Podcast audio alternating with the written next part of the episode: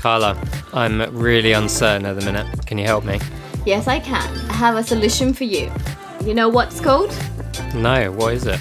Designing for a new level of uncertainty. An amazing title that describes exactly what the content will be.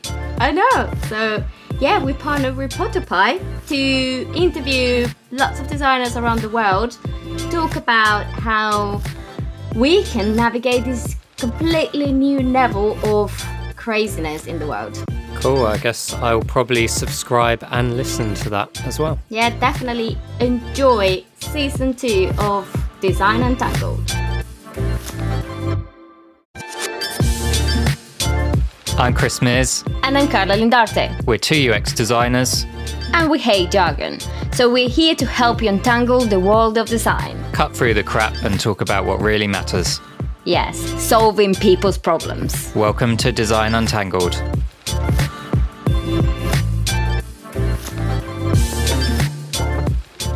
Hello, everyone, and welcome to Design Untangled with me, Chris Mears and Carla Lindarte. And we've got another special guest today, which is Anthony Baker, who's Executive Technology Director at RGA. How are you doing, Anthony? Hey, Chris. Hey, Carla. Uh, I'm doing really well. Thank you. Joining you guys from Tokyo, Japan. Uh, it's a pleasure to be part of the show, and thank you so much for having me. I'm really keen to, you know, have a good chat. Yeah, awesome. And I think probably a good place to start with that is just a bit about your your background, really. So you weren't originally in Japan, um, starting in Costa Rica. So it'd be good to hear about just how you ended up there, really. Yeah, so um, I'm I'm half uh, Costa Rican, half British. My dad is British, my mom is Costa Rican, but I was born and raised in Costa Rica. And interestingly enough, my background or my original background is actually in arts. So I went to an arts conservatory. I study uh, painting and literature and dramatic arts and then towards my graduation i focused more uh, on literature and dramatic arts which led me to start my career in acting. So in costa rica i made a career of acting in theaters and tv and documentaries and radio and all that kind of stuff for about 10 years which is uh, probably not what you would expect from a technology um, guy. And then the thing was that my dad was uh, self taught in electronics. So I always had this, you know, curiosity about technology and and I didn't own a computer throughout all my uh, primary and secondary education, but I had this idea that I wanted to be an inventor. So when I got to the point of uh, choosing, you know, the university and and tried to choose my academic kind of like path, um, I realized that you know being an inventor was a really hard thing to do. I went for the second best option, which was, you know, computer sciences and, and basically be an inventor in the virtual world. I started computer sciences, which was really funny because all the people, all the colleagues or the classmates that I had at the point were like, why is this guy from the TV like coming to study computer sciences? That's, that's not normal. So I had to convince them that I was good enough. Um, so I started my technical career in fintech. I joined a bank and um, I was part of an experimental program to bring young talent or young graduates to work with very old technology. So I was working with software that was older than me in a bank, trying to modernize the way that banks did all the kind of like account management and opening accounts and transactions and all that kind of stuff and the culture is just like super weird right? It's very tight and you know it's a lot of hierarchy and you know the whole point is like you have to spend your entire career to you know get to the the top positions. Um, and i was lucky enough that i had some friends that joined this kind of like crazy digital agency outpost in costa rica working with uh, an american company called schematic. So um, it's now called possible. They they you know they join other companies and stuff like that. But at the time schematic was the company that made the visual effects for minority report. And all the guys that were writing the flash bible books they were working at schematic. Um, and talking with my friends they were like oh yeah we play all the time. We play hacky and we have a gaming room and then we work and play all the time and the culture is super cool and super relaxed. And i was like oh that sounds like my dream job So um, I tried hard. I went through a, a, few interviews and, and I landed a job with them. And it was all on emerging experimental technologies. This, this was like, I don't know, let me see, like 15 years ago or something like that, more than that. Um, and it was all about like interactive TV and interactive applications and you know all the new technologies for web and apps and you know multi-touch technologies and connecting with sensors back when IoT was not a thing, back when it was really hard to do this kind of stuff. And that kind of like gave me a taste of what it would be to have an international career. Now, the really cool thing about this is that from day one, I worked really, really closely with designers, UX, and overall just creative people. Even the, the technology guys, although they were like super dedicated engineers and really pro, it was all about the creativity, right? It was all about how do you use your skills or your tools to actually create something that is unexpected, that is delightful. Going back to your um, your background, then you then moved to the UK and then you moved to Japan after that. So how was that transition from obviously Costa Rica, working with a lot of American clients, and you know UK, which is you know different but slightly similar culture, to move to you know Japan, which is completely different. How was that transition? Yeah, you're you're spot on. Um, I mean, we we moved. I moved with my wife to to UK, and we really wanted to live in in UK. And literally, I landed on a Wednesday, and Thursday I was already working for RGA. So I joined RGA London when I moved there, and this was back in 2011. Um, and the really cool thing is that RGA London was just starting so there was a bunch of really really um, you know amazing people. And we were kind of like the underdog. So there was a lot of opportunity to just like take ux and design and technology craft into the next um, next stage. And we were doing a lot of like really experimental kind of like experiences. But to your point the culture wasn't that different right? It, we were already quite used to working with American clients, you know, and international clients. So when we landed in UK, it felt like, oh yeah, of course, London, big city, you know, the tube, you know, tons of like amazing clients. Did a ton of work for Nike and Google over there, the BBC, you know, really experimental, really big scale projects. I think that that was the main thing. The scale of the projects was quite different, and we were at the forefront of creating digital experiences, right? A lot for retail, but also for the web. But the culture itself, you know, although a lot more cosmopolitan, I would say, like Europe has that thing where you're working with people from so many different countries from Europe or from the world itself. It felt a lot more diverse but at the same time it didn't feel that different right so long story short fast forward six years or five years more around that i did a trip to japan um, just for holidays and i traveled all around japan and it was super weird because we really loved London. We were like kind of like itching to move to a new place, but we we couldn't find anything that was or any city that was as exciting or as big as as London. But as soon as we landed in Tokyo, three days in, and I look back to my wife, and we were kind of like, we could live here, right? Because it's different enough that feels like a different planet, but it's at the same time very comfortable, very safe um, yeah, and we kind of like felt that we, you know, we could live in in Japan for sure. Now at that time, that was kind of like a little bit of a dream. But I went back to London, and two months later, I was back in Japan working for a few clients here with RGA. So I kind of like realized that that dream was actually uh, quite possible. Um, so yeah, uh, a year later, it took me a year and a bit um, to to find the opportunity. We opened the RGA Tokyo office, and then we came here. And yes, the culture is very, very, very different. The business culture, in particular, it's quite different. Um, Japan is a country that is super advanced in infrastructure, in um, you know uh, transportation, customer service is one of the best in the world. But digitally, they're not that advanced and there is a culture of consensus. So it's less about taking bold risk and be the first and it's more about just like you know doing things that work uh, avoiding risk you know transforming things little by little. You know things are slow. Talent is a bit different also because most people here the expectation is that you will study you will graduate and you will find a job right out of um, uh, uni. And the whole point is that you don't know how to do your job. You join a company so you can get trained and then the expectation a little bit like costa rica back in the day is that you will spend most of your life or a very long time working for that company and learning everything about that company. I'm just interested to see how some of those cultural challenges or differences impact the design work you can do. So you mentioned it's kind of consensus and not much risk taking. Have you found any good ways to break that pattern and encourage companies and clients to take more risks?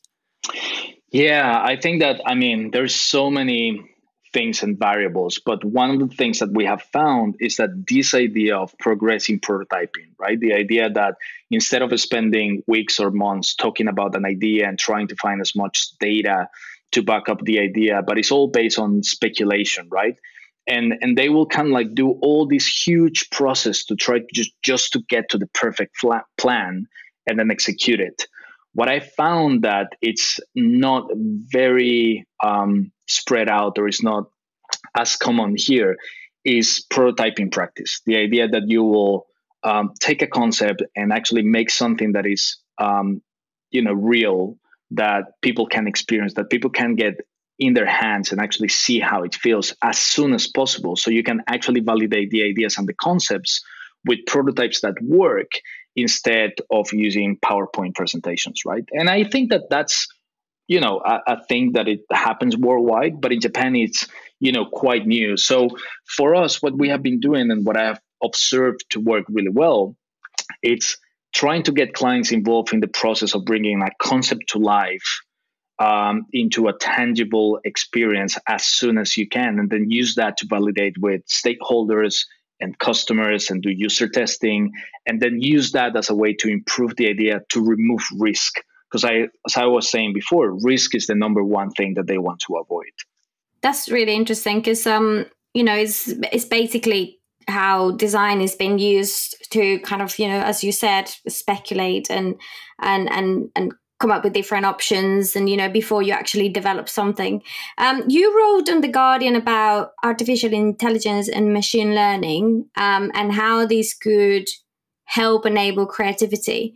Um, so obviously apart from prototyping etc or how do you actually use um, ia and machine learning um, to help clients and obviously designers as well take advantage of this technology yeah, definitely. I think that it's a super interesting topic, and there's a lot of misconceptions. I think, and and sometimes there is a lot of uh, you know overhype. I would say the reality is that the way that I see it, it's identifying the tools that are powered by machine learning or AI that can allow you to do your job in a better way or to try many more variations. It's a really good way to get close to ai so for example you know we have seen a lot of uh, gpt-3 right? The open ai kind of like natural language processor generator. And talking with my colleagues from copywriting a lot of the times they are scared and they are kind of like against it because they feel that you know it's a technology that is trying to take their jobs or there's all this discourse about like ai not being able to be creative and all this kind of stuff. But for me it's more about like well if you have a tool that you can use to generate hundreds of variations of what is the brand identity and what is the brand message in different contexts even if those are not perfect they should help you to create variation and inspire you inspire you and like find different ways of looking at messaging and communications right? Same for design right? Instead of seeing it as a threat to your profession it's more about like how can you use prototyping or design ai tools that allow you to create a lot more variations in different contexts or using different inputs. So you can use that as an inspiration to create better work right? And i think that that's the core thing that for me is interesting have you seen like obviously going through a global pandemic and um, you know lockdowns and clients changing like slightly what they're actually looking for have you seen that these technologies actually helped um, clients or how actually get help um, ai and machine learning help clients with the uncertainty that these times are actually bringing?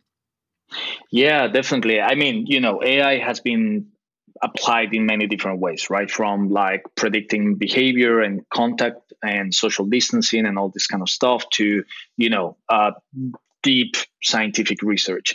But it's it's very important to just one acknowledge that you know COVID and the pandemic has been the catalyzer of digital um, transformation for a lot of Japanese companies, right? Before COVID, like doing remote work or doing teleworking, as they call it here, or like doing video calls and not being in the office was not a common practice, was actually thrown upon, right? So the whole point of like companies had to very rapidly start putting together all the infrastructure and the tools and the processes to allow people to work from their homes and remotely and and change the way that the perception, the way of working um, was expected to be has been a massive catalyzer of digital transformation in Japan. Um, so if you take that into consideration, then a lot of AI tools, a lot of uh, collaborative designing tools, a lot of uh, you know chatbot or natural language processing or recommendation engines, and all these things that are based on machine learning algorithms or use machine learning to a certain extent are becoming the tools that allow scale right? And and this is very important because when you have to take a company that is not used to, um, you know, use collaborative online technologies or remote working or you know being able to give support to their customers at a large scale on digital technologies that's where machine learning and a lot of these ai platforms are really making the difference. Because they are enabling companies to jump quicker to an online digital kind of like way of working and business models which wouldn't be possible without tools like this uh, take for example simple things like you know the automated chatbots for uh, customer support right take for example some of the collaborative design tools right like figma and other tools and prototype that allow people to work collaboratively in real time although they are not in the same place. These are the key things that are really, really pushing forward a lot of the transformation that we are seeing in Japan.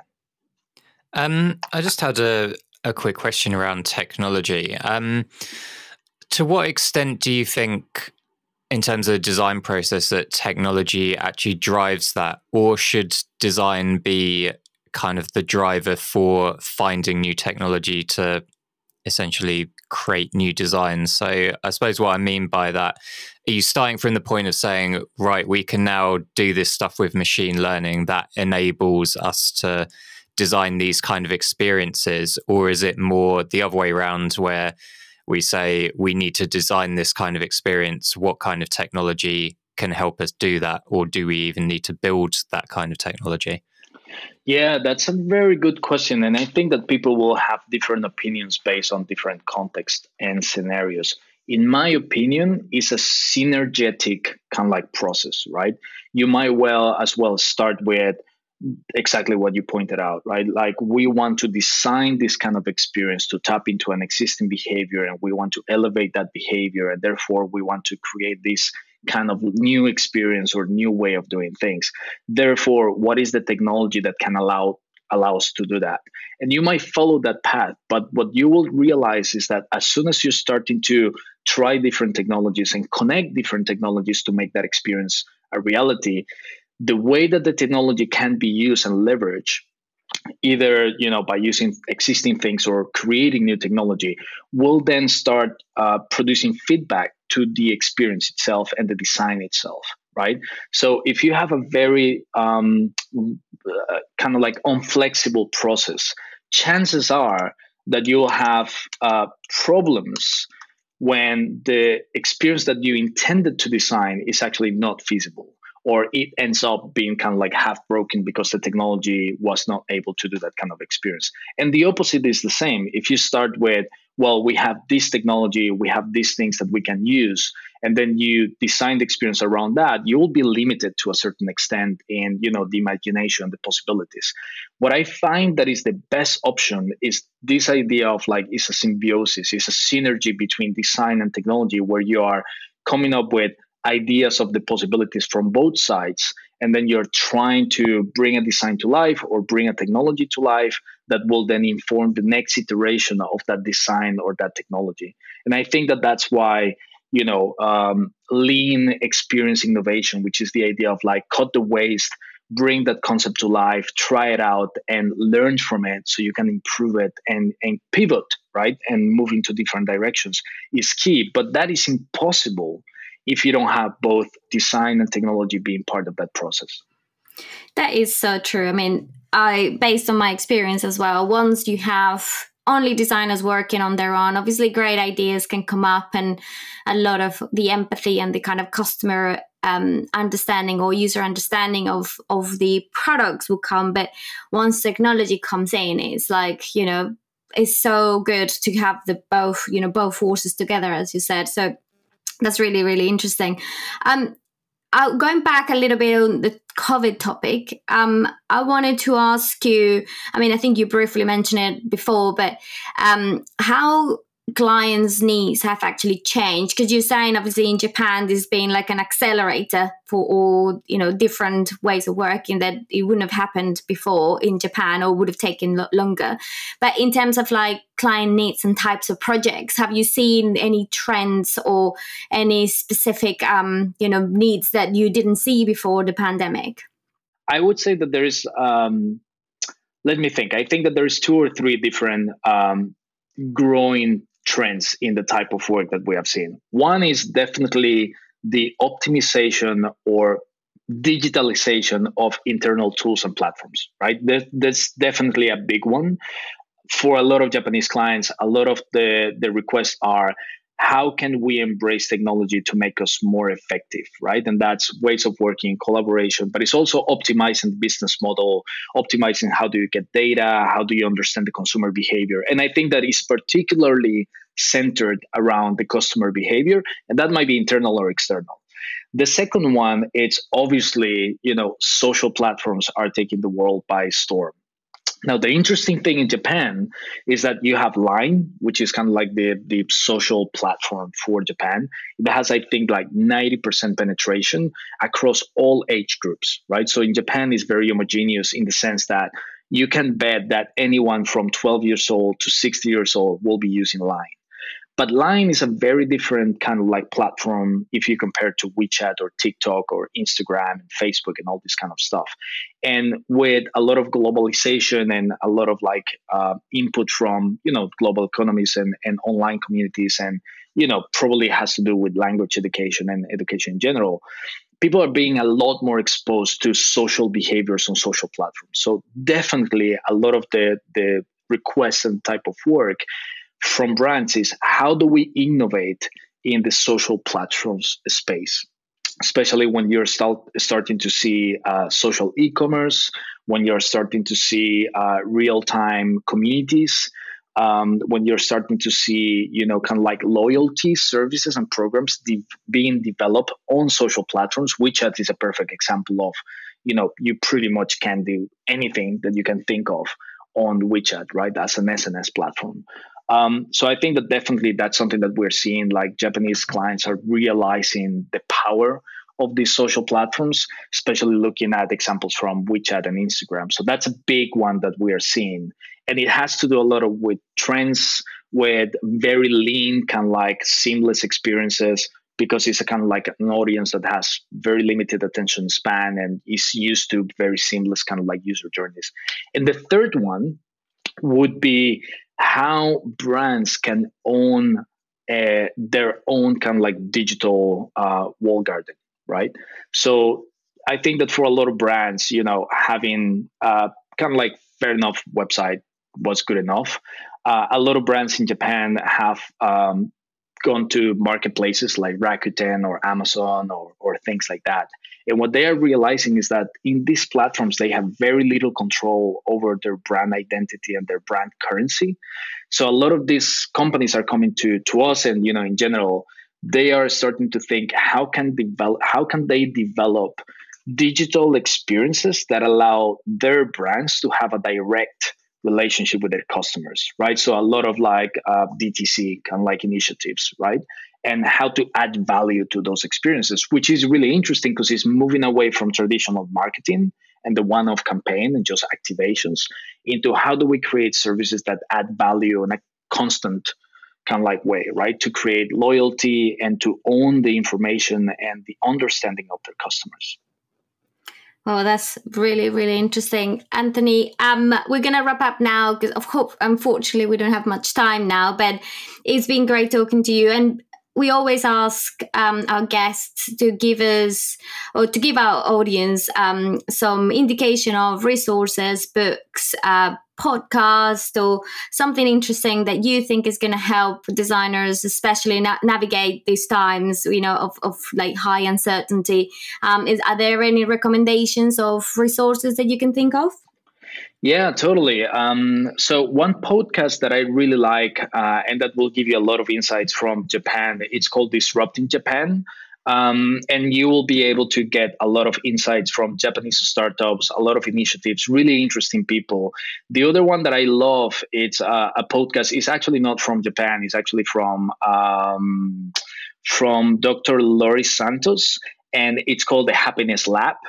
And you know, it's a super super cool podcast about you know the the psychology of our brains and you know uh, happiness in general, which I really really recommend. Um, in terms of technology and and things that are really really interesting in terms of like new business models and you know it's a reflection of the trends i would say check out um, the platformed.info uh, blog um, it's a super super good one about like platform business models and this idea that companies are not producing value anymore but just connecting a lot of people which is kind of like the business model for airbnb and uber and this kind of stuff which is super super interesting Cool, awesome. Um, well, it's been great talking to you today. Uh, very, very interesting background you got. It's been great to hear about it. Um, and we'll be watching some of your TV shows after this, I think.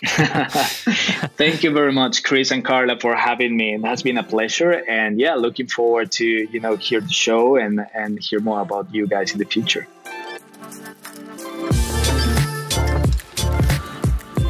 Search and subscribe to Design Untangled using your favourite podcast app and leave us a review. Follow us on the web at designuntangled.co.uk or on Twitter at designuntangled.